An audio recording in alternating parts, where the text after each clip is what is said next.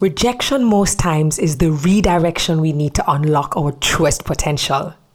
Life puts us in some uncomfortable and unexpected situations despite our efforts and plans. So how do we look at failures as opportunities?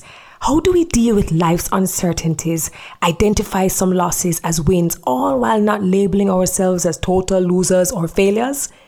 You'll find out right here on Redirection with Terri Karelle.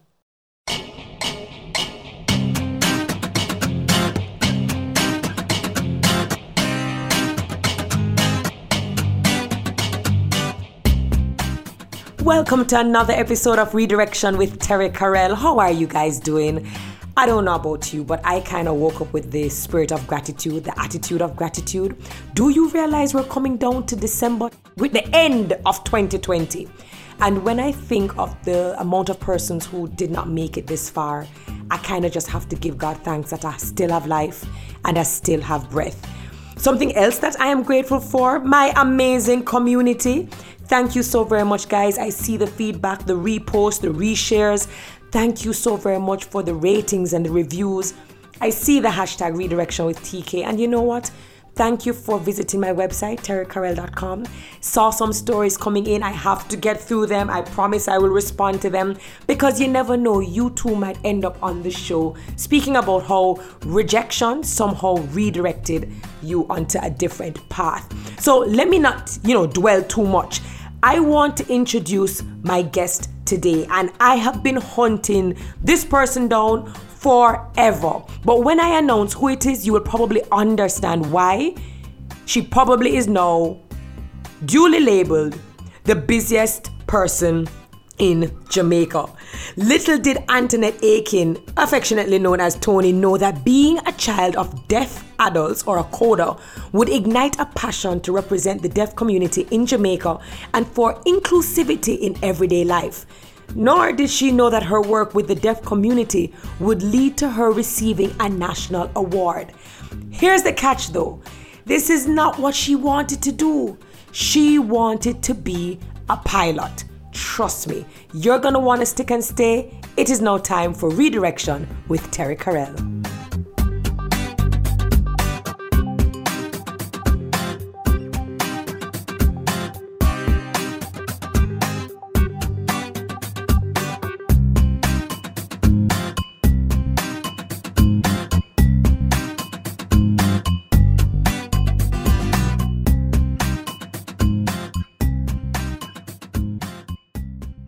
Tony. Hi, Terry. How are you? I'm well. Welcome to the show. Welcome to the Redirection with Terri Karelle podcast. I'm so happy to be here with you today. Tony, I feel like I've been stalking you for like months now, but I understand. It's true. I feel like I've been stalking you, but I feel like nothing happens before it's time. The first question I'm going to ask you is going to be a little bit different from what everybody usually gets asked. Do you remember the first time we met? Oh boy. Oh boy. I am. Don't flop yourself. Let me, let me, but now flop myself. Hold on, let me tell you. I believe, mm-hmm. and I, I hope I'm not wrong, mm-hmm. but when we had Miss Deaf Jamaica and you were a judge, yes, I believe that's the first time we met. I believe um, when um, the, I think you looked over. I remember because um, somebody was, um, I think my dad and Zandria Peterson were signing A Whole New World, and I sang. And you looked over and I was like, oh, people probably didn't know that I could sing a little. Listen, so, ding, ding, ding, ding, ding. It was, it was Miss Jamaica, it's Miss Deaf Jamaica. It was the first and only pageant of its kind. I was the general manager mm-hmm. of Spartan Health Club at the time. And so we came on as a sponsor, but I came on as a host as well because I thought it was right. amazing to create this community where, you know, deaf girls felt beautiful about themselves. And I remember right. you were there and everybody is signing. Everybody is doing sign language. And then all of a sudden you sang and I was like, wait, what, what, what, what go on here, so? And then I realized that you actually can hear, but you're simply a, an interpreter. So now right. I'm going to ask years, and that was years ago. I think Cassandra White was the winner. Yes. At the time. Cassandra is no longer here. My friend, yes. Cassandra, yeah, my friend, nice. Yes. So the, the next question that I always ask everybody is, um, Tony, when we see you, you have now become the face and I'm not going to say the voice, I'm going to say the hands of the deaf community whenever we have some of the most important news that needs to go out, information, the exchange of information. You have stepped up and you have stepped into the role of being uh, the sign language, inter- the official, the national sign language interpreter of Jamaica. Is this what you planned or foresaw no. in your life? Not at all, at all, at all. No, actually, I wanted to be a pilot. So this is not, this is not where I envisioned myself. This is not something that I dreamed of. Um, as a matter of fact, I recall being a child and hated signing because it was an everyday thing in my life. And every time my aunts or my uncles or friends come over who can't sign, tell your daddy, tell your mommy, Tell, tell, tell, tell, tell. And they used to be so amazed. I remember being a kid and they were like, oh my God, this is, this is she can't sign to her parents. Hey, enough people can't do that to her. This is she can't. And I'm like, Lord, I'm tired of them. Why them never learn how to sign? So that I never have oh, to sign. Right. And look at how life has turned around. So, okay. So I know some of, like some of my listeners who are locals, they're going to be like, yeah, man, that's Tony. She's always on the T V. And, and guys, I know, because this is how I feel about Tony. When she does her sign language, Language, you don't even pay attention to the people who are speaking. I know this for a fact. But for persons who are, are out of Jamaica, um, Tony comes from a family, from, from parents who are both deaf, from what I understand. Mm-hmm. And, and, and let me yes. take it back. What was that like in terms of growing up in a family? And at what point in time did you realize, hold on, I am different from them? You know, like something is not right here, or... I don't know, like when did it, it connect that you were very different um, in comparison to your parents? So um, probably um, if I, well, I'll use daddy's story. So daddy, say, daddy said that um, he knew that I knew that my parents were deaf by nine months because nine months old, yes. I was crying in the crib. They had placed me in the crib. I was crying, crying, crying, and my parents locked the door. So my aunts and my grandmother, they were banging on the door, banging on the door, couldn't get through the door. And daddy said they just felt something hit them. And when they looked, I was standing up at the crib looking at them like, hello, I'm here. Do you not hear and me? What's going on? What's going on, right? And so that's daddy's story. Now for me, I would say I, I realized very early. Um, when I think about my friends and their parents mm. and the things that their parents could do and the things that their parents would have access to and the things that my parents don't have access to. Mm. And so I would say I'd recognize, I, I recognize that there's a difference between a hearing and a deaf person probably by the age of about eight, seven, eight. Oh. Um, in terms of even bills, I mean, normal kids don't know bills. They don't know what their parents pay for rent. They don't know what their parents pay for light. I knew that. Yeah, we're freeloaders. We just grew up as freeloaders. Right. Nobody understands that. Okay, yeah, they're your parents, but it costs this when they go to Price Mart. It costs this when they go. And yeah, I was a kid when Price Mart came out. I think I was about twelve. Yeah. So it costs like this to go to to pay for the phone bill. My father had a credit card. Sometimes I had to call the bank and they would say, but this is a child on the phone. I'd have to say, yeah, my daddy is deaf. And I'd have to go through that whole, and they said, oh no, we can't do anything. He'd have to come in. And then when we go in, I'd have to be there with him. And I'm like, Lord, this don't make no sense. As a child, you feel burdened because you're not supposed to, I don't know, you're not supposed to be experiencing those things. Right. And so little things like that. I mean, somebody comes up to the gate and they're calling, hey, hey, hey. I'm always the one that have to answer. My fa- and funny fact, a fact that I really don't like, but I laugh about it now. When I was a child, there's no way I could say, come in, daddy.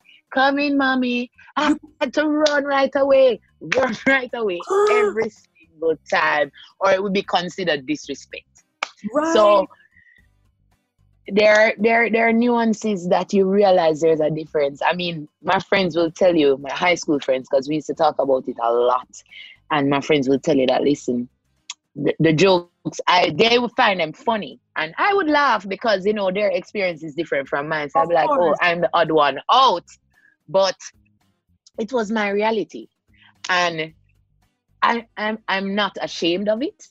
And I know that one day there will be a book about it. And I am proud of who my parents are. And I wouldn't change them, not for anybody in, in the, the world. world. So nothing. So let me take it back, because you were like at eight, you realized, whoa, what's going on? And by the way, even while you were speaking, we take it for granted. Hearing, you know, we take it for granted mm-hmm. because we, I don't think until you kind of said, you explained with even the bank, and because there's verification processes and there are bills and you have to be this go-between. I'm thinking to myself, I never thought about it. I just thought mm-hmm. you come out of your mother womb, you just know how to speak sign language, and then everybody is just cool. But I did not, until you started to put it into perspective, realize how very little access and understanding um, is met when it comes oh, to the community that requires mm-hmm. special needs. So you said at the age of eight is when you realize, wait, I want to go on yourself, but I doing things where other little girl, you know, other people, other children aren't doing. Not doing. So in between being a baby and eight, you did not sign. Well, I should say I heard you learn to sign when you were about eleven. So I'm trying to figure out right. the dynamics now in the house where you are fully hearing, they're fully deaf, and you have not been officially, formally taught how to, to sign. How, how, to what was sign. That like? Okay, so let me explain. Sign language has... there are two segments, basically. I break it down into two. People will tell you that they're all different segments, but I break it into two. You have the receptive segment, which is I'm looking at you and you're signing and I understand everything that's happening. And then you have the expressive part, which is me signing. So as a child, even though I wasn't signing, believe me, I understood, understood. what was happening.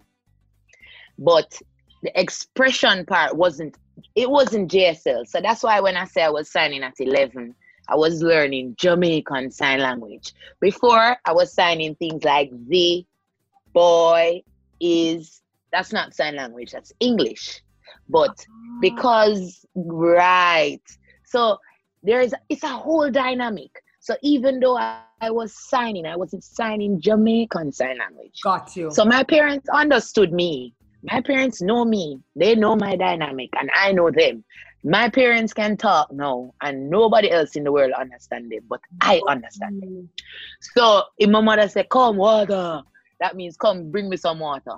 A lot of people will say, what? What she say? Because they don't understand her dynamic. I do. Right. So it's just, it's it's just, it's something, it's experience, and I believe it set me up for where I am today. It wasn't just my parents, because my parents had friends. Mm-hmm. So we have to talk about Anthony and the other Anthony. Whole heap of Anthonys. My father is Anthony too. And then we have we have um Leslie and her friends, Yvette, and my mother and her friends, and mm-hmm. all of those deaf people. They were all a part of me. It was a community. So Anthony, my father's friend who is from Spanish Town, will tell you when I was a baby, he'd take out the car and put me down on the seat, and I'm wrap me up and put me down on the seat and take him time and drive me on the road. Them time the deaf people, they weren't allowed to have license, you know. But he did that. And yes, and so it's little things like that that position me to where I am today. Yes. Um, just the thought of going to all those beach trips. Um, all those deaf club moments at Calabar, because the Calabar High School used to have a space where every Saturday deaf people could meet. So football games, dominoes, right. That that it kind of dwindled though. There's no space now. If there was a space, trust me, you wouldn't see them at Bus Park. They would all go there and meet. Because remember, you know. And it's funny, I don't even mean to cut you. It's funny that you say the Bus Park, because I attended Campion College. And so mm-hmm. I and I took the bus, I took the, the public transport. And so you know that the school for the deaf is right up in Papine. And so I'd always right. take them on the bus. We take the bus every single day. They'd be in their green uniforms. And I want to tell you, there was a moment on a bus where some of the boys from the all-boys school, Jamaica College, because, you know, we're all on the same strip.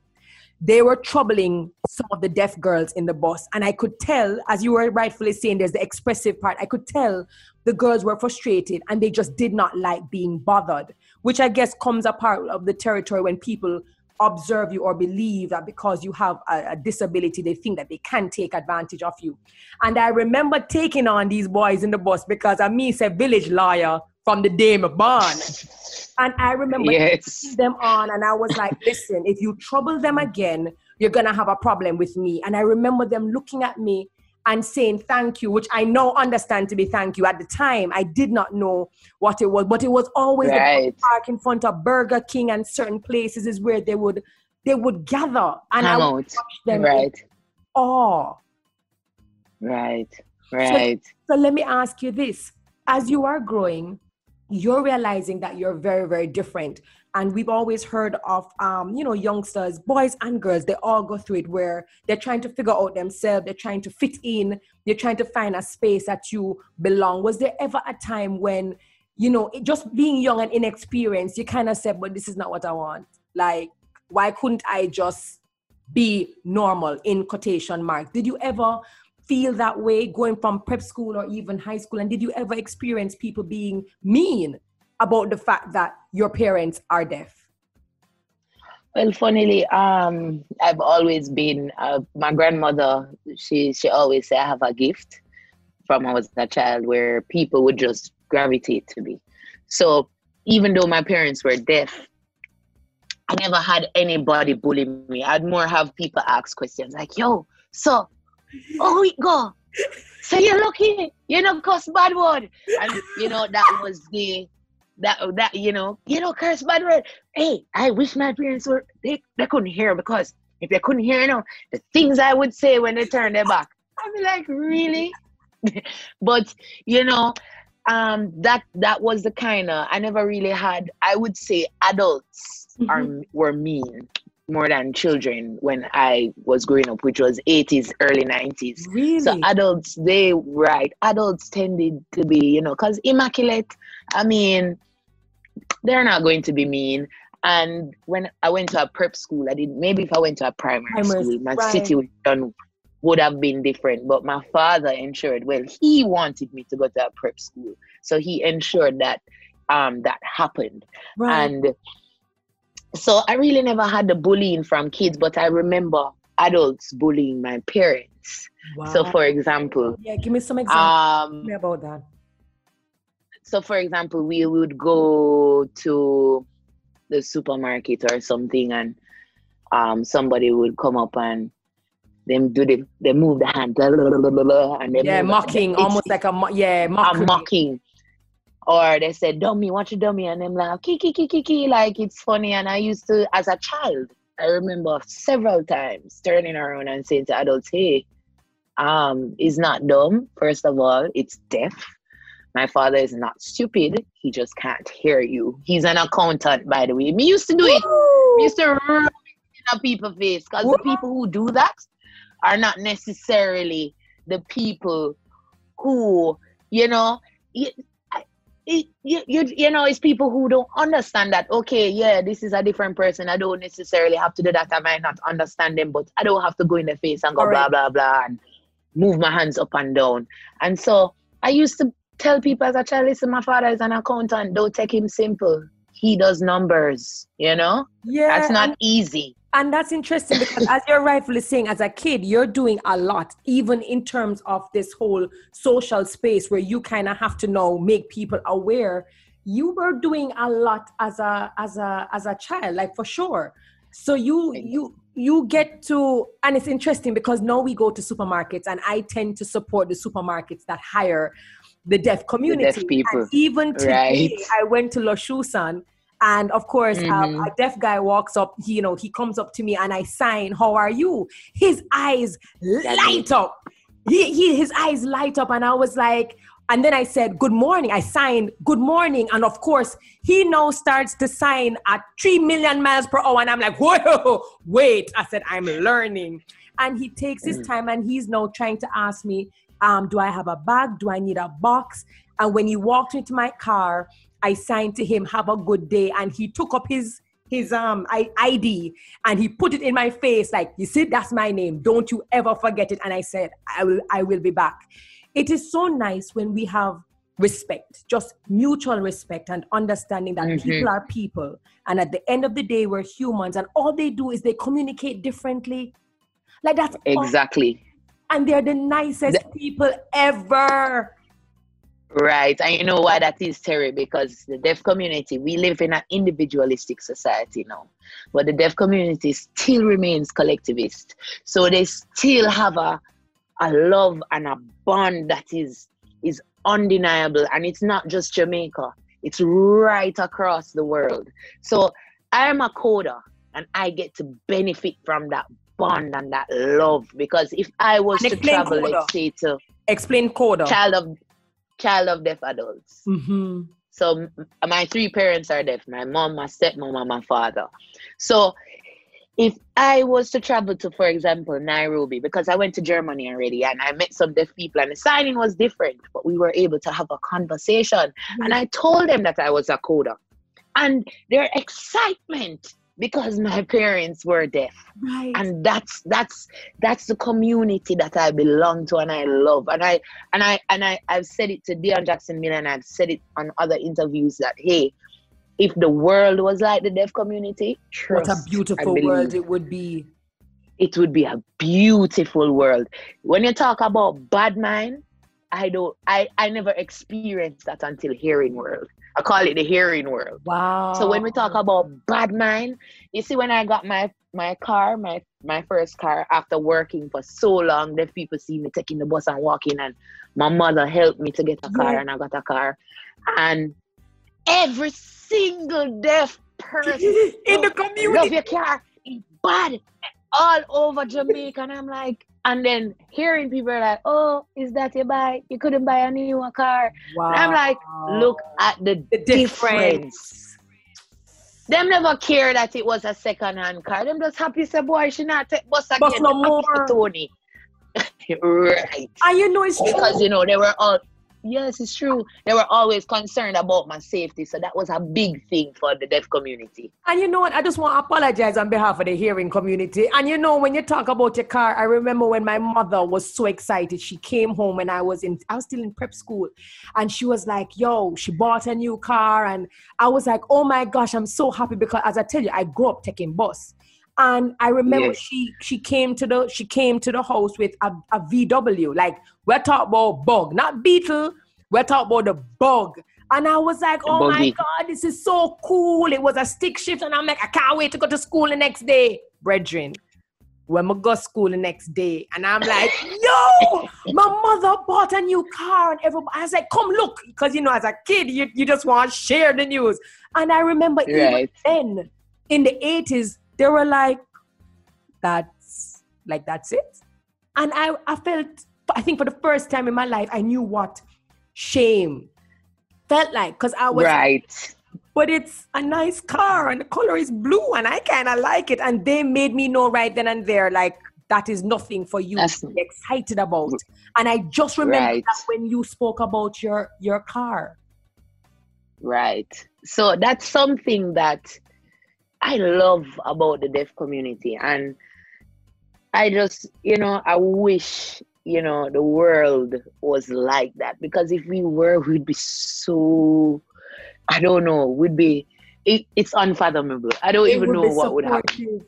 So let me ask you this. You are now learning for your, like, J, JSL, right? Jamaica Sign Language.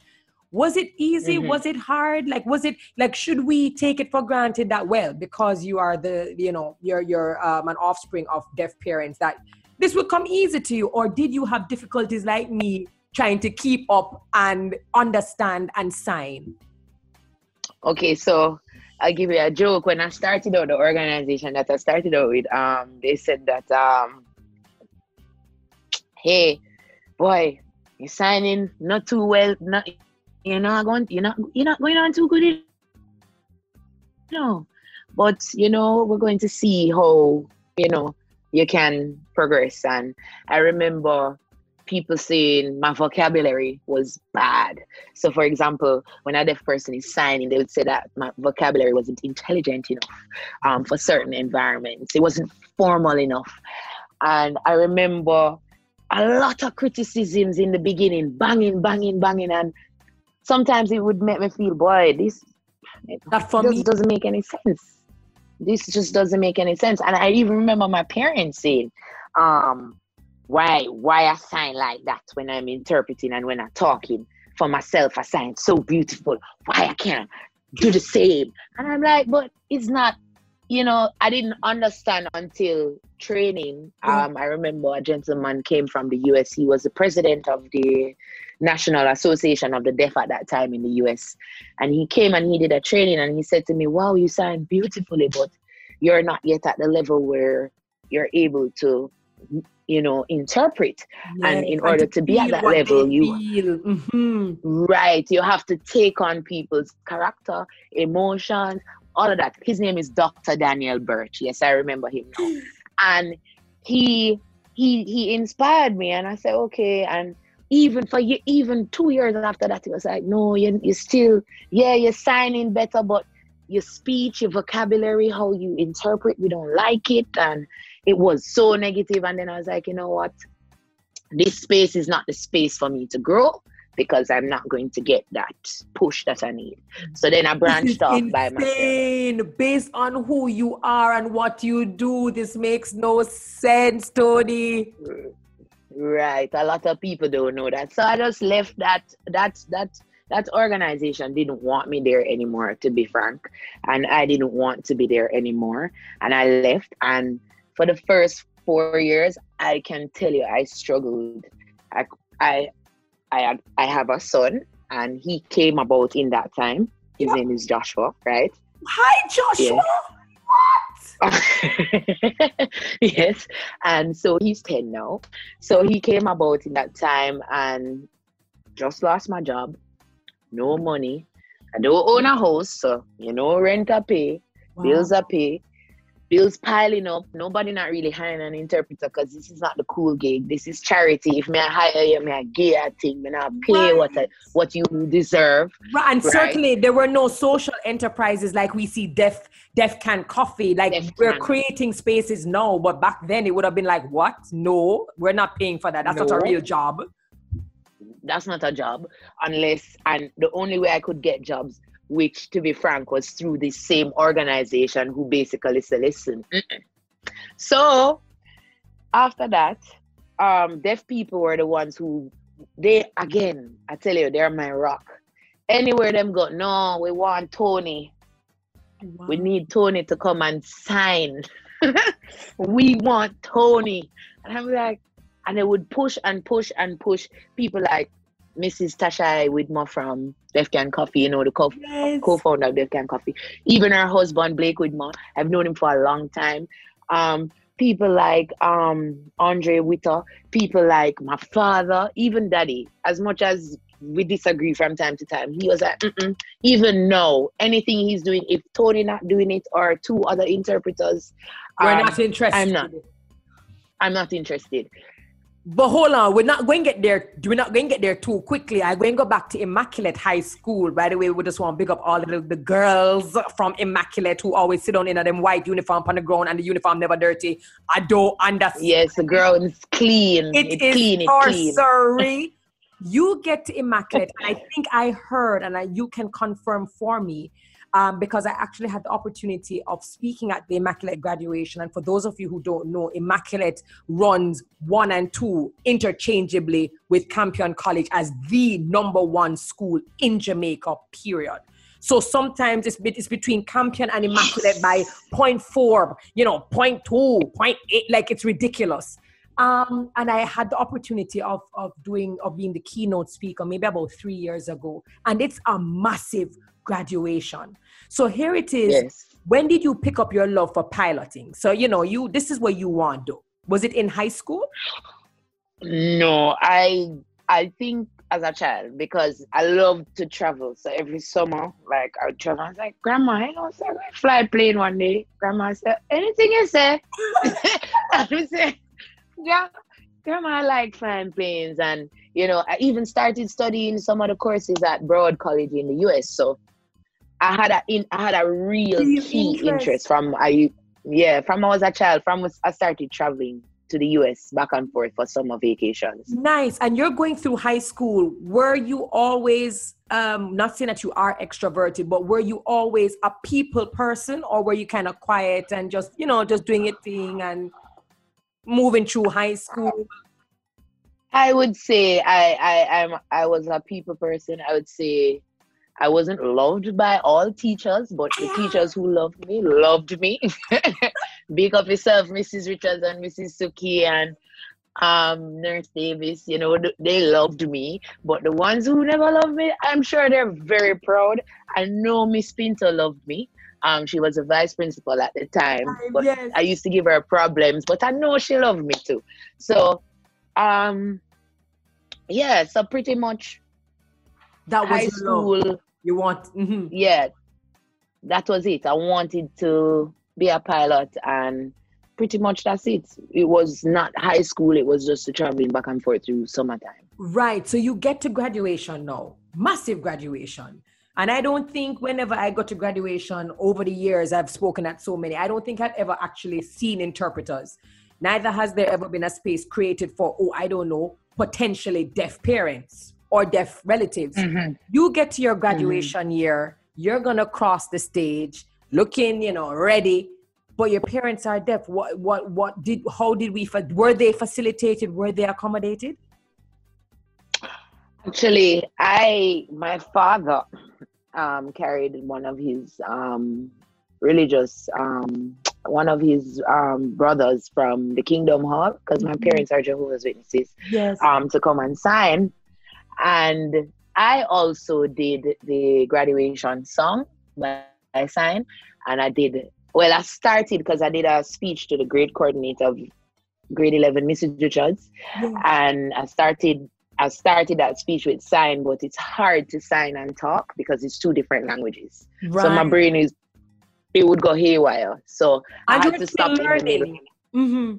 Right, right. So I had to, but I signed the graduation song. So I even have pictures with that. Um, it's kind of funny because I look totally different now. Right.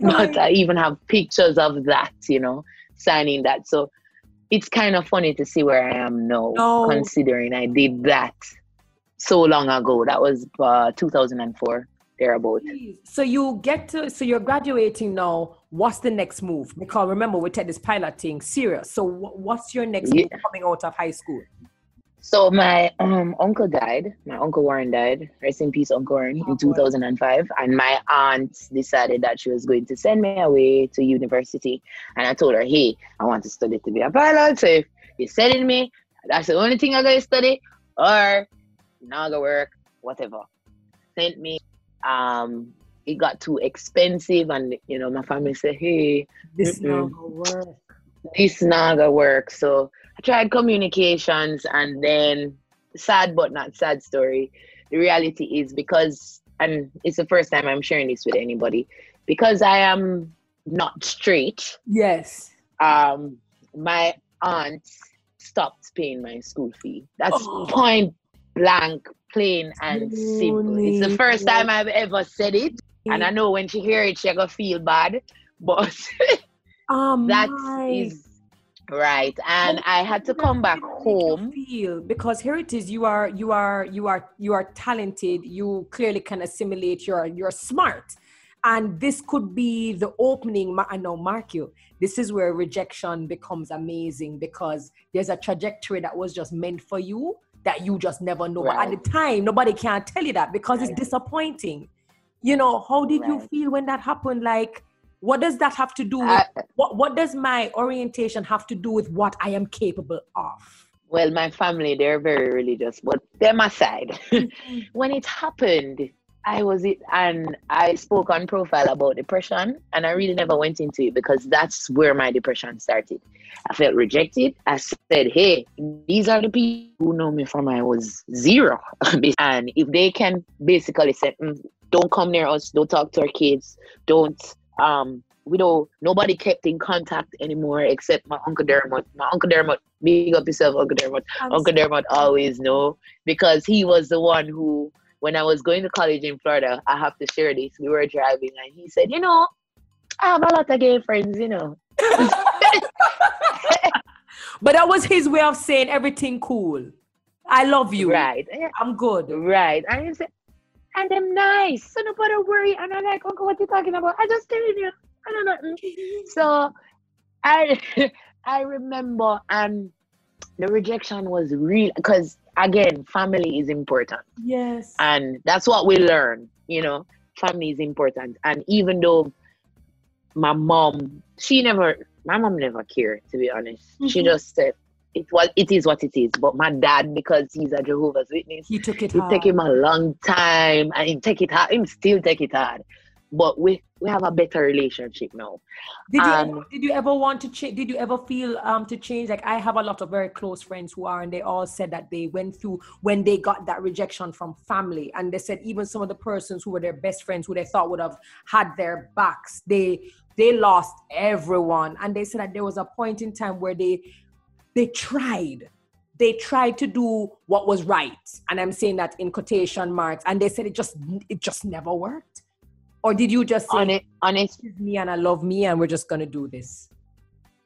Honestly, I didn't. I didn't try, because I am not. As much as I love people and I try to make people happy, I'm not going to push push my happiness aside for other people, because that only going to make me look old fast, and I probably die faster. So, amen.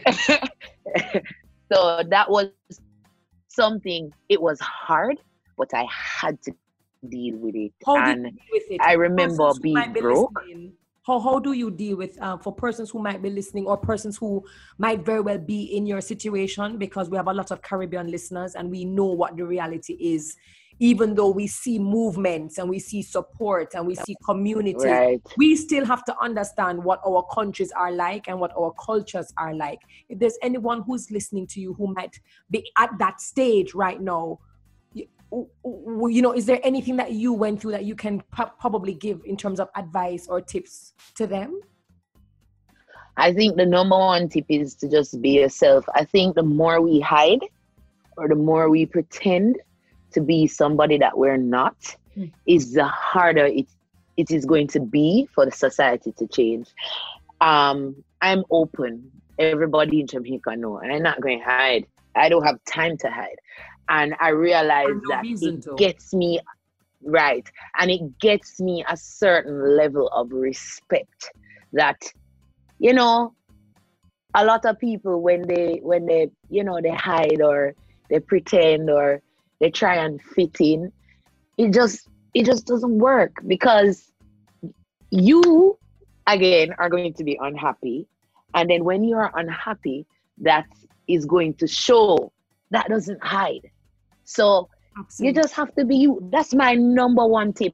I remember, I have to drop the scene here, Terri. I remember when I started at Parliament, one of the media men, the cameraman, I won't mm-hmm. call his name, mm-hmm. said to me that I mustn't wear pants and shirt, and women must wear um, dress. And I said, sir, you can't tell me that. I said, sir, you can't tell me that. First of all, the person who hired me knows how I look and knows how I dress. And I've been wearing this for years. For years. Years. But that's just it. And, and I think that is what always happens. People impose um, their beliefs on, on other persons in different communities. That's, that's my tip. Just be yourself, no matter who you are. And just just be true. It's, it's hard sometimes. I know.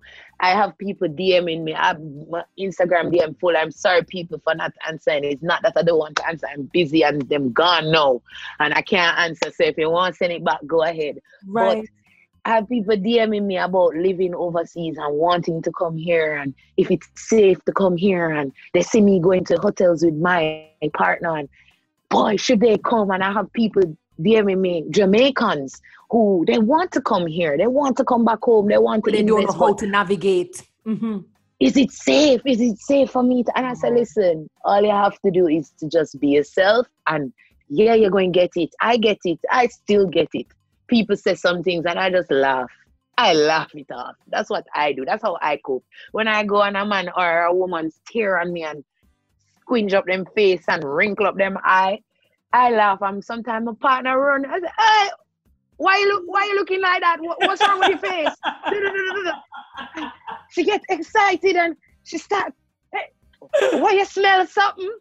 Smell oh something. My, that's hilarious. I don't let that bother me because I've been experiencing that since I've been back to Jamaica from about eighteen, nineteen. So I just say, hey, you're going to have some people where I go skin up them face and then I go settings. But you know what I do? I it's smile and I kill them with them. And it, ah, as Jev always said, that's a personal problem. That's a, that's, that has not nothing to do with me. So you right. come home. So, so you come home. So you realize your dreams right now shattered as far as you're concerned. You have to come home. You come back to Jamaica as a graduate. Cool. But like, I don't know about you. I came back home broke as a stu- student. When I went to abroad and I came back, I was broke. Never have no resume, Same. never have no C V, never Same. have no experience. So I'm trying to figure out now. So T, how, what happens? You come back home and what happens? So I come home and I had a, my former partner. I was, I had to shack up basically. Um, I had to live with my former partner and I was in depression for months. I remember it being a long time. I can't give you the span, but I couldn't do nothing. And because of that, I was getting fatter and fatter because I was just eating. When I'm sad, I eat. Or when I'm overwhelmed, all of us, girl, I eat. All of us, girl. So, and I have a weight problem, so I'm just eating, eating, eating, eating, eating, and I'm like, oh my God. And one day my former partner said, listen, you need to shake this off, you need to go find a job. And my mom and my former partner, my friend Patrice Hobbs, she's no longer here. Big up yourself, Pat. Pat is in, um, um, she's in America, she's in the yes. Navy. Big up yourself. And they said, listen, you have to do something. And them said, why you don't try and sign? Why don't apply to the Jamaica Association for the Deaf? And that is where my journey with them started. But, but, but when they suggested that to you, were you like, um, yeah, I could, but that, um, I don't really know. But like, tell me how you felt when they were now telling you, you need to probably pick up signing. Like, what do you mean? I said, really? Honestly, I've been doing this for, I really don't want to be an interpreter. And then my mom is like, you should, because no interpreter in Jamaica and deaf people don't have access and you know how to sign and your parents are deaf. By the way, guys, was I, want just a- I want you to know that Tony is signing while we are on this on interview. I just think it's important for me to tell you that while Tony is speaking to me, nobody's seeing this interview. This is not live and Tony is actually signing while she is speaking. Continue. And they were like, you should try, go and get the job. And my mother, she went to Lee's Fifth Avenue because I was broke. And my mother, she bought me a shirt and a pants. Not something I would particularly wear. She said, interview, you have to dress proper. And she got me the clothes and I went to the interview and I was successful um, because they needed an interpreter and Jamaica just doesn't have any at that time. Right, so you so you move in, you're like, yeah, I get this job, but but no, we see you everywhere. I mean, I look at how COVID nineteen has just changed the landscape and all of a sudden you were at, because we were accustomed to now seeing you in Parliament and we were like, yo, okay, we have, a, we have an interpreter because there used to be an older interpreter when I was growing up. But then now yes, we realize, yes, and even, correct, and even your growth, you become so much more comfortable. Like you are literally in your element. And I go, when did you realize like, yeah, man, I'm me. Like this was meant for, for me. This was, this was me. This is meant for me. Is that something that was recent or something that, that, that hit you years ago? I think it, it hit me when I would say a couple years ago, more than a couple years ago, probably about six, seven years ago, when a deaf person Um, again, Missus Widmore, such a good, we're, we're, so we're colleagues, friends, everything. She said to me, you have grown so much. Wow. You are one, and When deaf, again, I take my praises from the deaf community because they're the ones you serve. They are the ones who I'm serving. They are the ones who are benefiting. Right. So when she said to me, and she's, she consistently says this every time she sees me, because we don't get to see each other often anymore because of all the jobs that I'm doing now. Right. And I really miss our chats that keep me motivated. But she always said, Tony, I've been all over, around the world, and I can safely say you're one of the best. Talk to me and now. That for me, yes, and that for me, made me realize years ago, hey, this this was for me. No school, I never got school enough. No school never teach me how to do this. No, there's no formal training if you really think about it. It's all parents, friends, community. Family, colleagues, community. It's that that's my that's my that's where I started, and that's where I continue to grow. So then I said, no. It can't stop here. I have to leave now something that can then take it further when I am gone. So I have to have a school. I have to have something where people can come in and learn how to interpret formally. Because now we are in a place where people are interpreting, but it's not necessarily the best. And then deaf people text, Tony, why didn't you come to this event? Or Tony, why didn't you come to this? Correct. Quality not good. So I said, okay, that's the next thing I need to do now. So I've mastered this goal, and I just feel like God, I said, okay, it's now time He's for you to go preparing you for your next season. Which is to create, right, which is to create an environment, not only for interpreters, but for kids, like your daughter, like my son, like my friend's newborn. Yeah, my friends newborn kids love it. Them, oh God, I love them. When them come and hug me hard, they say, oh hi, you did the sign, and I say yes, and they say, oh my God, I love you, I love you. Because it's just it's just so enriching, you know, because you know kids are genuine. They and are. So does your son yeah, sign? So, does he sign? No, unfortunately not well, but he signs, but not well. And I can't I, t- I feel bad about that because I'm so busy. I don't have time to connect. I have to invest in my career. As you know, I work seven days a week sometimes, and when I do get free time, I just want to rest. I don't really I want to sign. Let me ask. Right. So back me, to no. Go ahead. No. Go ahead. Go ahead. No. No. No. You go. So back. So back to the the the fact that I have a vision where primary school kids should be learning sign language. Absolutely. Prep school. It don't matter which school. It could be A I S K, and it could be Saint Richard's Primary. I don't care. That should be something standard right across the board. How can we teach our kids Spanish, French, German, Dutch, all these other languages, and not see the importance of teaching them how to communicate with their own? A deaf Jamaican. Sign language is a language. Exactly. Jamaican sign language. And it is a world that can take you into another world, another sign language. Once you know J S L, if the potential to learn every other one is so much easier. It's way easier than spoken language. So let me ask you this. COVID hits and everything is mm-hmm. affected, affected. We now see the Ministry of Health and Wellness. Yeah? All of a sudden, that yes. ministry became the top ministry for obvious reasons.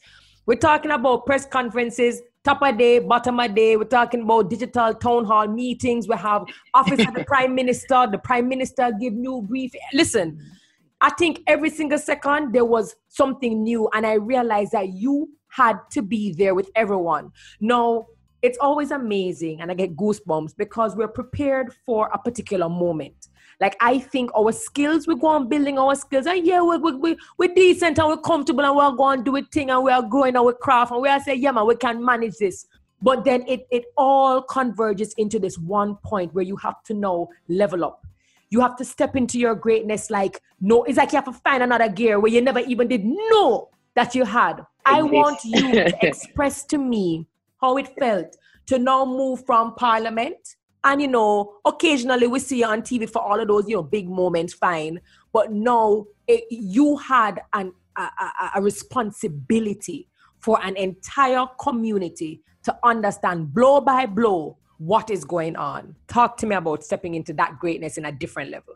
Oh boy. Um, I remember, I have to laugh because I remember when I treated um, at the first um, COVID press conference, which was March tenth. I remember when um, the Minister of Health was online on all angles with Dionne Jackson Miller, and I was watching and I tweeting, and I said, Dionne, asked him how come deaf people don't have access, and this is a pandemic, you know, this is a national emergency.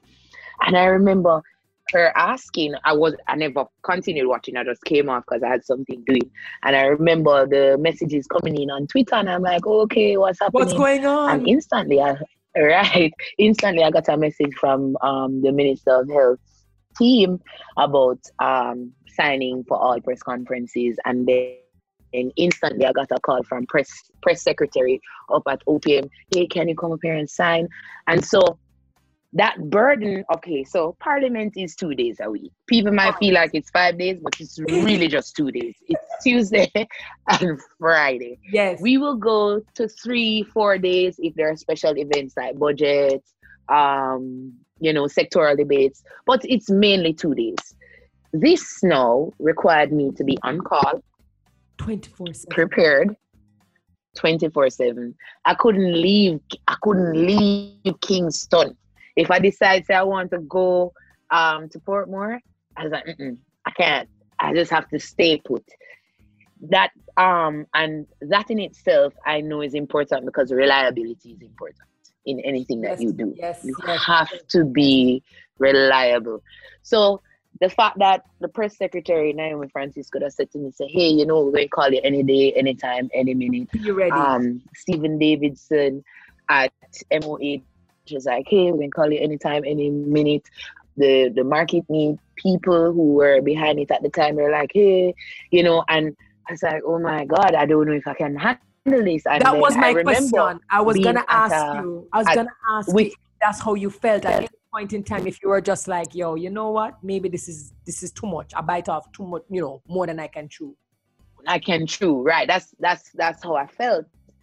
Terri, honestly, I say it all the time, and I really believe that this is not just a, not a natural gift, it's spiritual as well. I don't know how to explain it, because no matter how tired I am, I could be overwhelmed, I could be mashed down.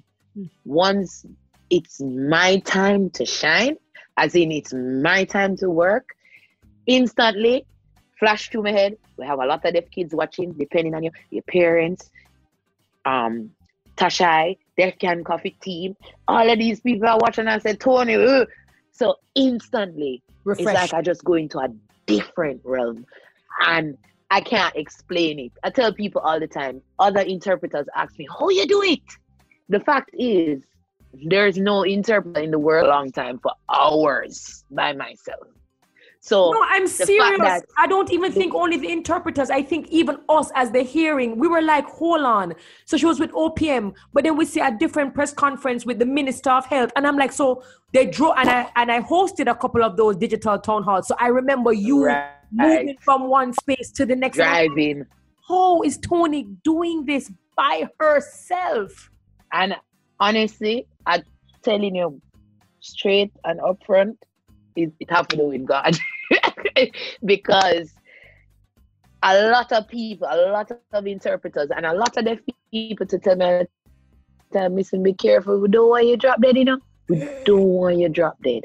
Please take take your time. But they don't understand. It's like when I go into that space, I'm just a different person. And I, I when I tap into that, when and I find out why I'm that way, I'll definitely let you know, but I, I just put it on God. That's because it's it's unreal. I mean, I, I have a listening problem watching the T V. I have a listening problem listening to people talk, just talk to me randomly. But put me in a space where I have to do my job, I don't have a listening problem. Wow. That's why I mean, I say it's just unreal. That no, I well, I, I I can say this on behalf of everyone. Even with COVID nineteen, I looked at the different press conferences that were being held across the world. We're talking about Europe, we're talking about U S A, all of the press conferences, and all of them had deaf interpreters. And whenever I look at them, I say, eh, them not ready, because if it's not Tony, it don't look like it make any sense. I am being so honest. You know what I mean?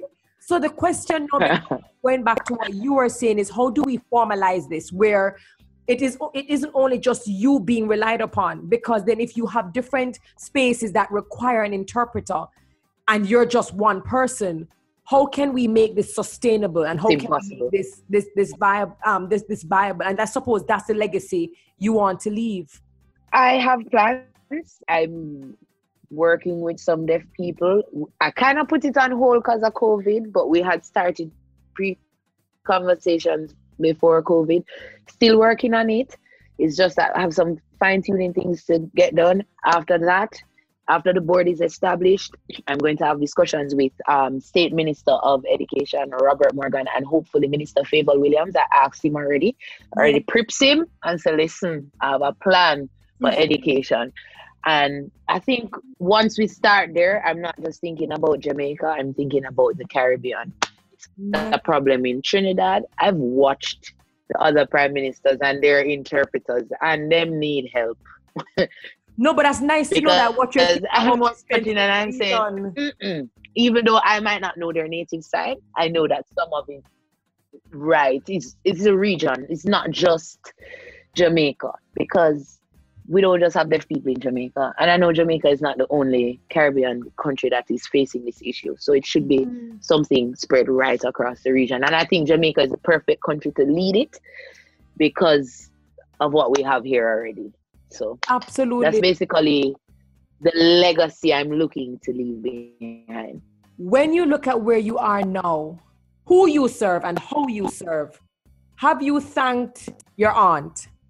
Have you been like, you know what? At the time, I never really liked what you did to me, but you know, thank you. Look at Tony. You know, I have never thanked her, but I think I'm going to do it today.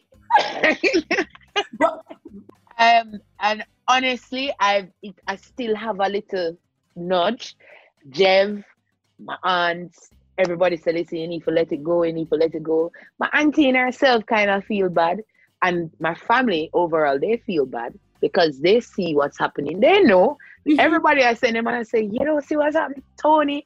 I remember when the my name came in the paper, one of my cousin's mom, She she's she's took a picture and sent me. I said, I'm so proud of you, girl. Yes. I'm so proud of you. That's um my uncle's um former partner's um you know. She texted me, Auntie Shelley, and she said, I'm so proud of you. You don't know how hard you work.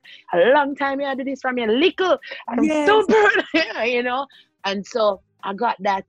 I mean, and even before I got the award, my family came around. They came around and they were like, eh, them not like it, but them have to accept it or do without me. Be- that's how I view it. Because and, and that's if what they we all accept it, I won't come around. Correct. And that's what I always talk about. You know, when you're so good, people can't ignore you. When you are so good at what you do, you cannot be denied and you cannot be declined. But what is funny about it is that I always tell people on this trajectory, on this journey, that people who say no to us, people who reject us and disappoint us and close doors on us, they have a role to play. Like if them don't play them role, a lot of the times we don't end up finding the, the, the, the, the destiny that we're supposed to have. So literally, when I see the haters and when you see certain people where just a fight you out, sometimes I say, you know what? Thanks a lot. Like big ups you because because of you, you wouldn't you wouldn't even like no. How my life changed because of you. Thanks. You. Yeah, that's so true, Terry. A lot of people have told me, yo, this is not my work. I don't know where you think you're going with this. Sign language is... People do that in church. That's a church thing. Oh, wow. That's a church thing. No, everybody DMing me, how can I learn how to sign? I would like to be an interpreter. I'm like, oh, wow. From one extreme to the other. So, yeah. I, I, right now I'm going to use your show and tell everybody, thank you. Jay Prince have a song where him say, try harder. It's mm. a it's a reggae song. I love it. And him say, when one door closed, a lot open. And it's so true. I never, and I keep saying it because so I have the award frame now in the house. And every time I walk past, I chuckle or I smile because I could never imagine getting such a high honor just from learning sign language at home, basically. Well, well, you jumped the gun, because that was going to be my next segue. My next segue was, imagine, you know, slipping to your grave, right? You're just doing it, and you're doing it as a servant leader. Your leadership style is a servant leader. It was never about you. It was never about you being in the spotlight, but you were just so good at what you, you, you do, that not only did the deaf community recognize you, but the hearing community had to be like, whoa, all of a sudden we were inspired. We wanted to be like you. And as you rightfully said, I did start learn my sign language before with Def Can Coffee, but no, I feel like my sign language need to turn up a little bit more, yeah, I know, just because of you. And then I remember being one of the persons, I'm a loudmouth, you know this, on Twitter. And I was saying all through COVID, you know, Tony need to get our national award. And a lot of people were like, absolutely. And we were like, how do you do this? You, she needs to be nominated. And when I saw the news that you were being honored with a national award, I said, well, mighty God, look at God work. How you feel when you get the news? um, well, I know a lot of people are pop at O P M. So when Julie called, she's like, hello, hi. She's like, hi. So I was like, Lord, am I calling for work right now? I'm in Crossroads. It's going to be very hard to reach O P M. That's what I'm thinking in my head. And she's like, hi. So guess what? Um, congratulations. You have been afforded the award of Order of Distinction in the Officer Class, blah, blah, blah, blah. And I was just quiet. And then she was like, on the phone, I was like, thank you. And then I chuckled. And honestly, wow. Gratitude. Honestly, grateful. Honestly, it's not just for me, and I'm going to say it again, it's for every single deaf person that had had an influence on me, for every deaf child who is watching, who watches the news now, who has access, who would never know what it was like for my parents growing up, not having access.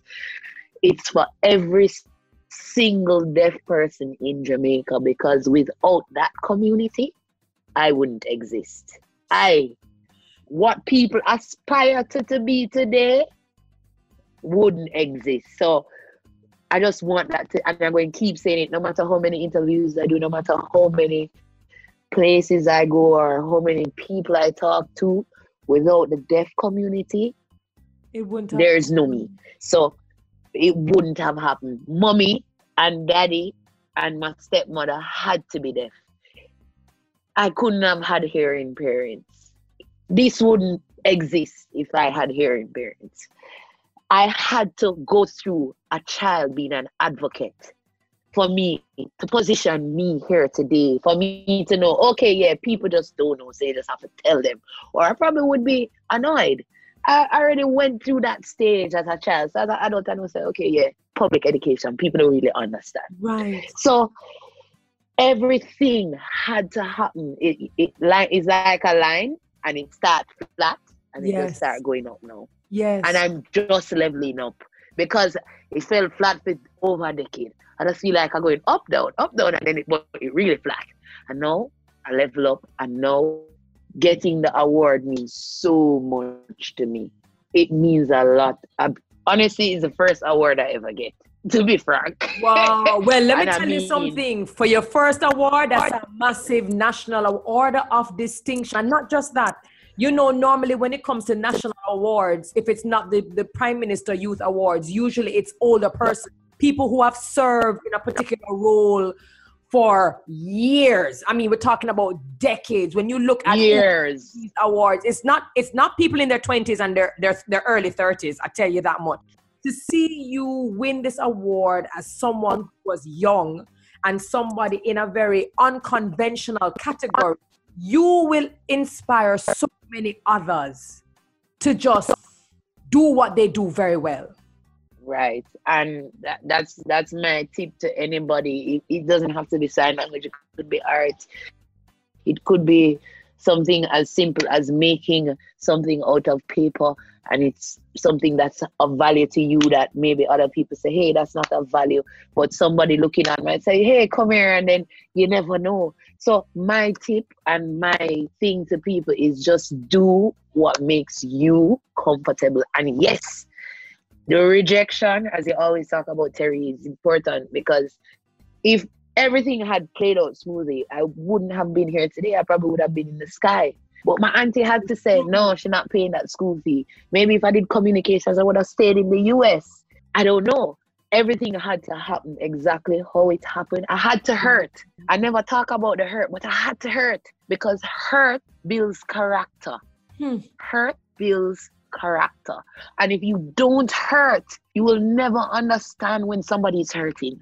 You will never be able to look on somebody and say, you know, say, that person there, they're going through something, and you will never be able to say, oh, I can put myself in their shoes and say, okay, you know, they're going through something. Absolutely. And I had to experience that hurt to just know, say, listen, my family had to reject me. My auntie had to reject me. My father had to reject me. All of that had to happen for me to go to a place where I'm by myself, where I have to say, no, I have to do this for me. Yeah. And not just for me, but for every single child who either they're on the spectrum, they're L G B T Q, or they're a CODA. I have to do it so that everyone can see that it's okay yeah. to be different, and you can still succeed. It's okay. Just be yourself. That's all. Absolutely. And if and, and what's funny, uh, because you just you just said it so eloquently, is the fact that you represent for different communities. You even even if this is not what you asked and you did not call upon yourself, you have actually stepped into the role as an advocate, advocate for the L G B T community, as well as an advocate for the deaf community, and just for persons who um who require, you know, special needs and, and access. And because of you, I am telling you, a lot of us are are more aware of our actions. We are aware of our inactions. We are aware of how complicit we are when we do not stop to care, or when we do not stop to think about, you know, what this other person might be feeling or experiencing. And you are that agent of change. And I can understand why you would have received that award. But you know which recognition was even sweeter to me for you, even though nothing tops getting, you know, Order of Distinction, was during the one of the most recent um, Ministry of Health and Wellness's press briefings. And of course, the minister, Minister Doctor Tufton, was there speaking, and you are there signing, you know, and you know, you're very expressive as usual. And all of a sudden, everything is stopping, and we're seeing Tony look very confused, because she's just like, what's going on? I'm supposed to be signing, people not saying anything. And then all of a sudden, this girl comes behind the door and surprises you with balloons. And while mm-hmm. you are being surprised okay. in the moment on live, you are still trying to sign so that the deaf community understands that you are being surprised. The minister then tells you, Tony, stop signing and just, you know, be in the moment and embrace it. And you're like, yeah, no. And you can't. No. To sign, to me. And I mean, I, I have the clip, and you guys will get to, hit, to definitely get to hear it. But for me, that was probably one of the sweetest moments. And I think I tweeted about it and said that you are just so excellent. You are just so one level above excellence. You are just so excellence is unconditional, that even in the moment that you are recognized, you would still say, first of all, the people who I serve need to know what this move, this move, this moment is all about. And I just said, there's nobody like you in this world. There's no one like you. And I'm grateful that you did not get to do piloting. I am grateful that you're not in the skies, and that you're actually grounded with me. And I'm asking you this, the Tony, Tony Terp, Tony Aiken, who you are today, what would you tell the Tony Terp who was depressed about life and didn't have a vision or any direction of where she was going and where she would be? What would your, what would you say to her? What would you say to her? Wait your turn. Be patient. Life has challenges and struggles, but guess what? as we all learn, I, I said it to um, Miss Angela today, that a battery has a positive and a negative side. Mm-hmm. Everything that we talk about positive, there's always a negative. So life has that. And if I knew that when many years ago, I probably wouldn't have gotten depressed. And I said, okay, this is my battle. This is mine. Shake it off. But, but that's what I would tell myself. Wait your turn. Alkaline said perfectly in her song. Ha, ha, ha. Wait your turn. Because everybody, no, it's true. Everybody has a purpose. I believe that. I always tell people that. You might think your purpose is what I'm doing, and I might look on you and want to do what you are doing, but that's not necessarily your purpose. So I would tell my young self, listen, don't worry yourself. Piloting wasn't for you. You have another purpose. We don't know what it is yet, but you have it. And now I know what it is, and I'm grateful for it. And again, big up mommy and daddy, because, and my stepmother, because without them and the whole community, I just wouldn't be. I just wouldn't be. And I'm grateful. When I say grateful, Terri, I know. I, I, I sometimes, I, sometimes I'm walking and I just, I just get goosebumps. I don't even know how to explain it, because there's no way I could have imagined myself being here today. Mm-hmm. No way. Not from where I'm coming, not my lifestyle, L G B T Q, working and standing beside the government, till me see people all across the government about me and I have to laugh. I'm like, look how long You're I've been working with these people. Yeah, some tweets and some messages just, I've been seeing, but ha-ha. I just haha. Again, they have to be there. The negative people have to be there. The haters have to be there. Positive and negative, them come hand in hand. You just have to know which battles to pick, which battles to fight, and what's for you will always be for you. Nobody can take it away.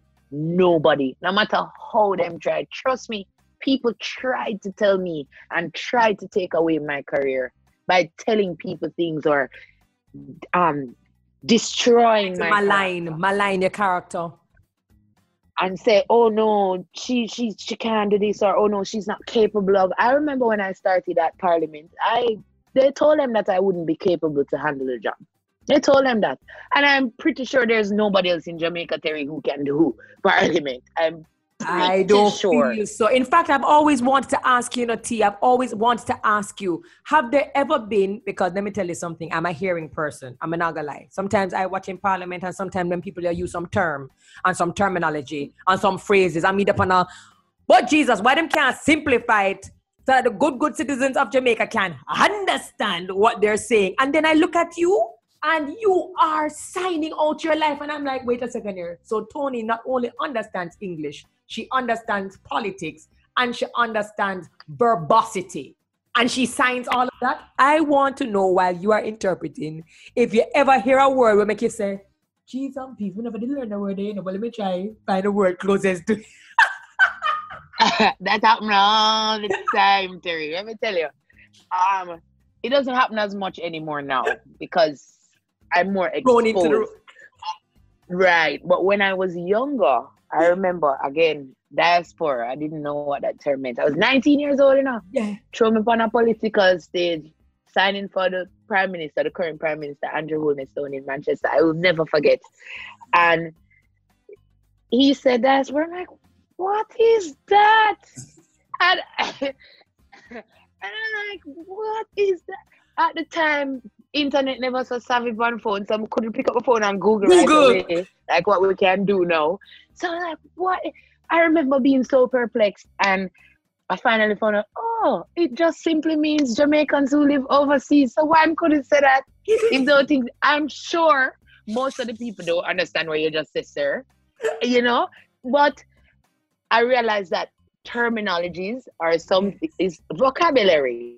And it helped me now, because when sometimes when I'm speaking, I use the same vocabulary that is used in Parliament. And sometimes I have to catch myself because I realize some people don't really understand.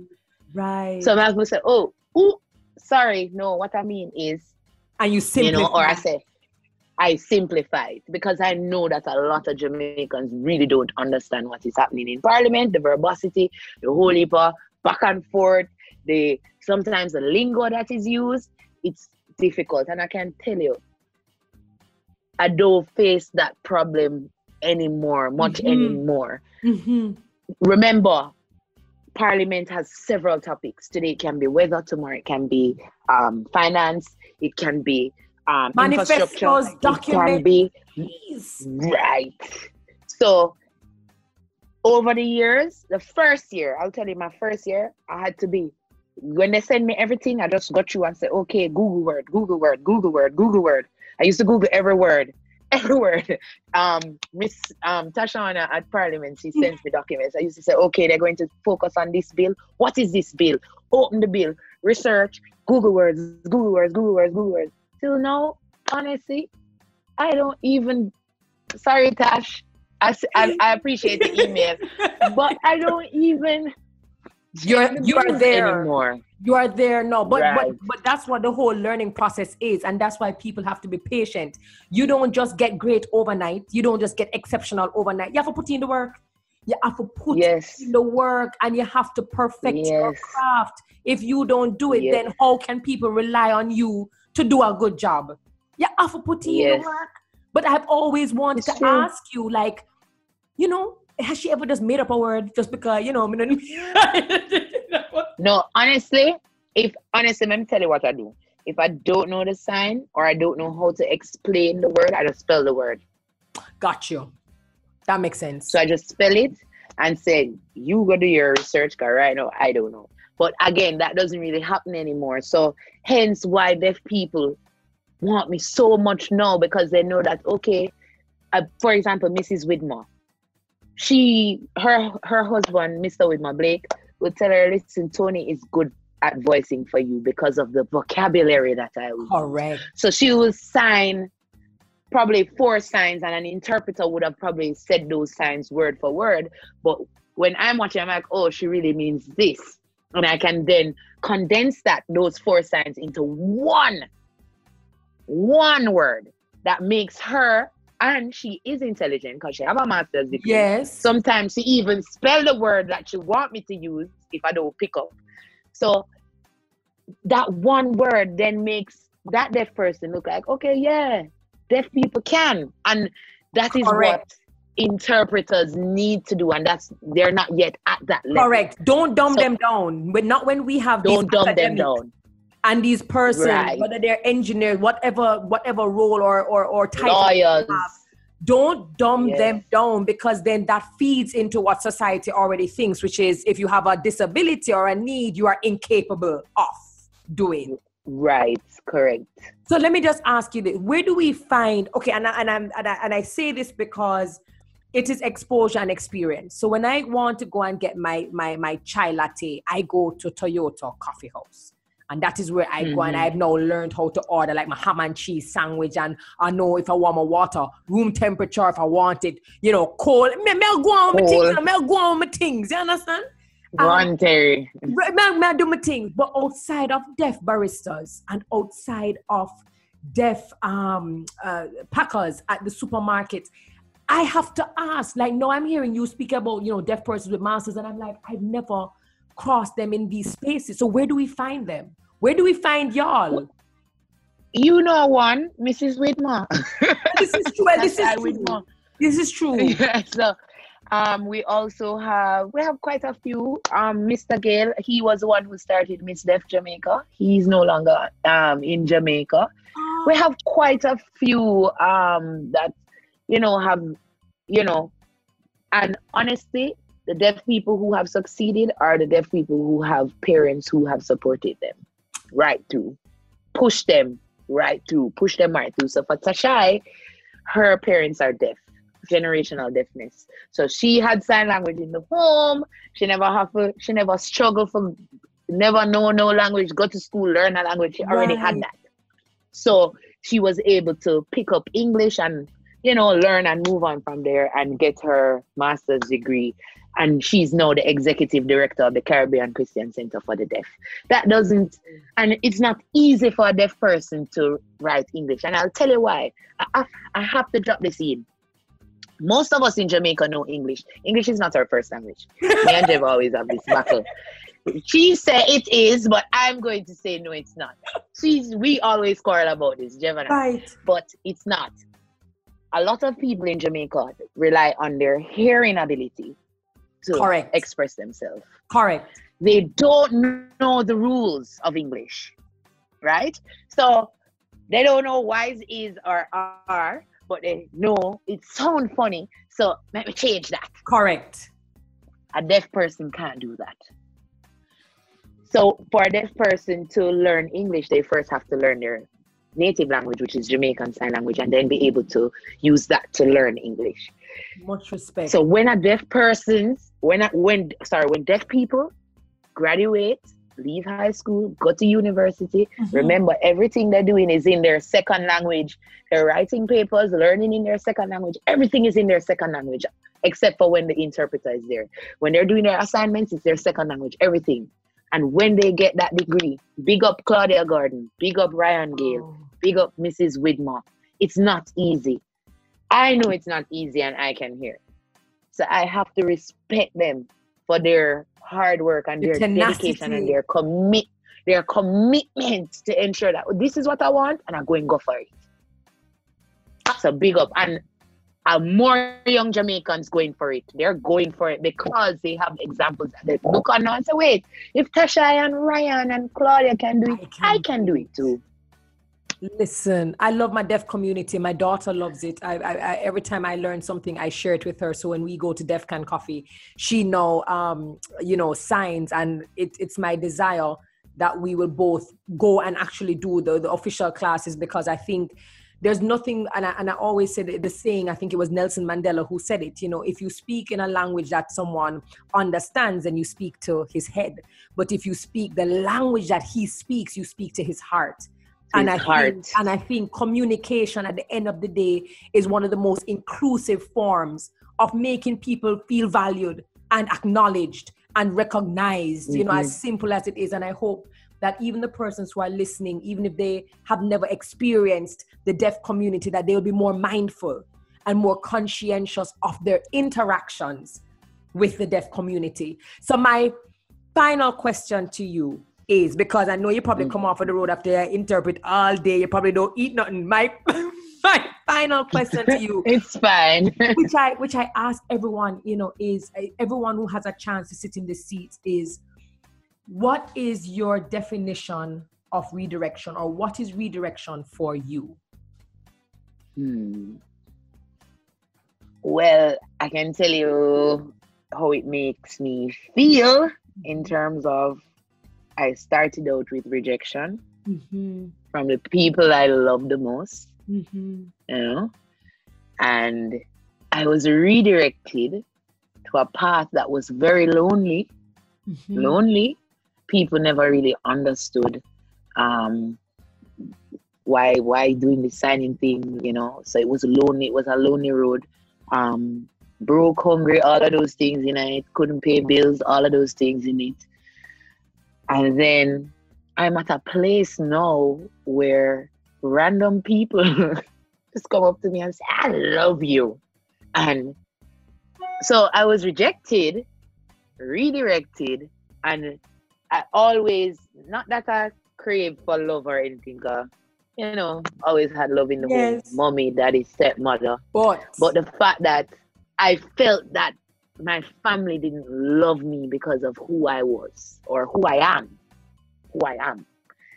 I got that rejection, but now to see Jamaica, who is not a tolerable society, mm-hmm. quote unquote, homophobic, mm-hmm. quote unquote, to see people come around and say, boy, you know what, I love you. Man, you. woman, you. child, and older people, the little babies, the little kids, I have to say, boy, Read so Terri, basically my redirection was God. I think it's God's way of showing the world, not just me or you or Jamaica, but just showing the world that, hey, difference doesn't mean that you can't succeed. Hmm. Difference doesn't mean that people won't love you. Hmm. Difference doesn't mean that you won't achieve, you won't you won't be able to um, reach milestones and goals that you have, difference doesn't mean that. And I think, again, that rejection, God did, it did have to happen, Terri. It yeah. had to happen for me to become the person I am today. Nobody out the road can say nothing to hurt me because of my family's rejection.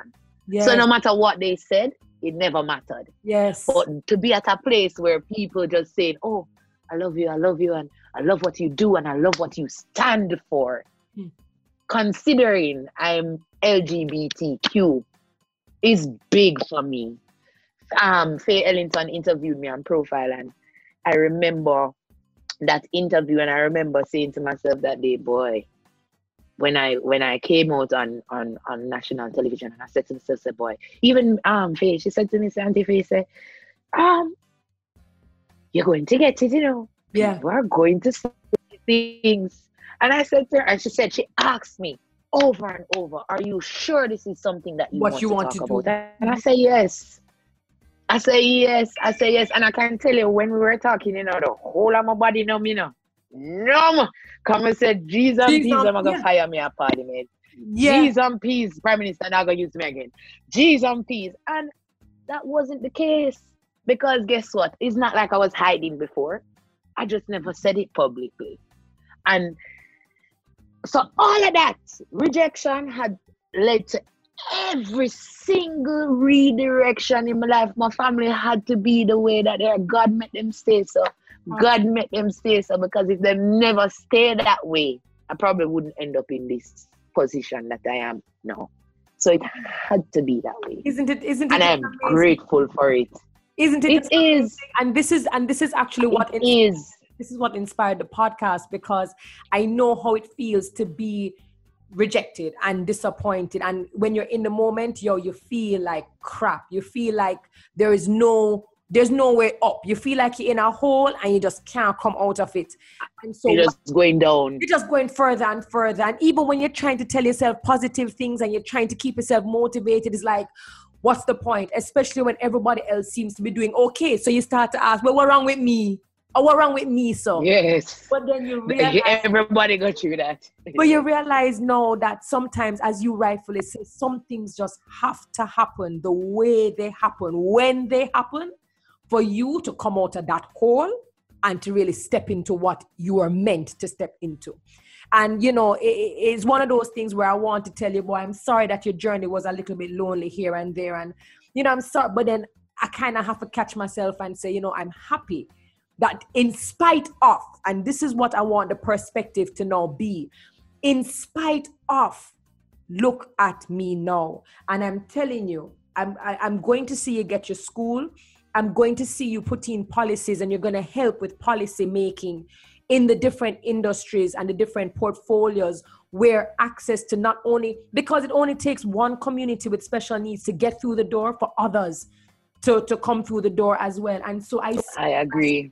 So I see you as an agent of change who is not just an interpreter, but someone who is going to make policy changes for an entire community and many other communities that are still feeling the trauma of not being acknowledged in society. And I know if there's anybody who is equipped to handle it, oh boy, oh boy, it's Tony. It is Tony Aiken. And my darling, I know you've had a lot. And I know that you've had to put off a lot of things because you've been serving the community. And I just want to say, I am grateful. I'm grateful to see your growth. I'm grateful for your time. I'm grateful to see the love that you actually put into your craft. There are people who do things very well, but they don't have the love and the passion and the commitment behind it, even though they do it very well. And that's the secret sauce. That's the differentiator. But when we look at you, you don't have to tell us that you love what you do. We see it, or as a deaf people, you know, they feel it. We feel it. Sometimes mm-hmm. I see you working and I, I want to be deaf just to experience, just to experience what you do. And so, so I'm telling you, what you do is important. And I love the fact that you're living your professional and personal life unapologetically. And that is what I hope a lot of our listeners will be able to do. If not today, maybe tomorrow, maybe months down, or maybe years from now, but that they'll be able to do what they do unapologetically, free of judgment and free of what other people will say about them. Yes. My dear, enough respect. Me go continue big you up on Twitter. And for persons who are trying to find you, where do they find you? Um. Well, my Twitter and Instagram handle are the same. It's Tony Terp, T O N I T E R P. And you can email me at A I K E N T O N I eighty-eight at gmail dot com. Also, no, email me, not giving out any numbers. No, no, please don't. Please, because then you're going to have everybody calling you. Your book. I'm going to let you go, but yeah. Your book. When your book are going to come out? When the book? That's something that I'm going to have to work on after my school, Terry. Okay, okay, okay. Don't worry. We will be here and we will support everything that you do. Um, you are a national treasure, and I'm going to live to see you get more national um, honors, not just here, but but all over the world. And I just I just hope that God will just continue to cover you, and may your your territories just increase, and wherever you go, that there will be the impact that we know you can create anywhere you go. I love you. Gone to bed like cook food. You know this, and I will fight yes. for you. Thank you, Terry. Love you too. Well, thank you, my darling. Um, or I'm now signing to her. You guys can't see me, but thank you so very much. I appreciate it. And you go get your food, and hopefully the next time I see you, I'll be able to be signing a lot better than I already am. And just to throw out...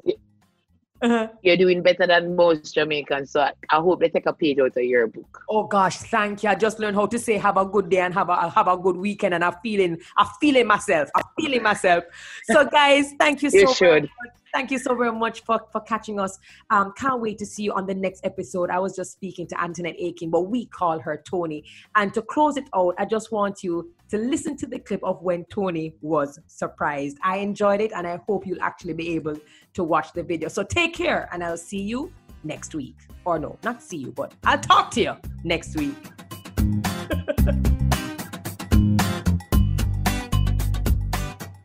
Before we go, I want to ask for uh, a minute to divert somewhat from the norm. And I want to recognize, and this is a personal recognition now, uh, Antoinette Christina Aiken, this lady who is consistently with us, every COVID conversation, consistently with the Jamaican people, uh, whenever policymakers speak and otherwise, because guess what? She has been duly and appropriately recognized for her contribution to the disabled community, and in particular the deaf community, as a, a significant communicator uh, for of all the messaging that we as policymakers uh, would like all of Jamaica to understand, including the deaf community. And she has been duly awarded Order of Distinction, Officer Class. And Antoinette, Tony, I know you were sad that your grandfather wasn't there to celebrate with you. Well, I'm sure he's watching you now, and we want to say to him how proud we are of you, and we present to you right now a little token of our appreciation and recognition. And we're giving you permission not to give any signaling now. Just take the award. Very well. Uh, you are a landmark in the in the in the in the context of Jamaica, and all that you have done for the disabled community and the deaf community. I think I say on their behalf how much we appreciate you. And from the perspective of us here as, as a ministry and as policymakers and Jamaicans, we want to say the same. We appreciate you. Thank you very much. And God bless you, and continue to work hard and continue to shine and to pursue your dreams and goals. Love always.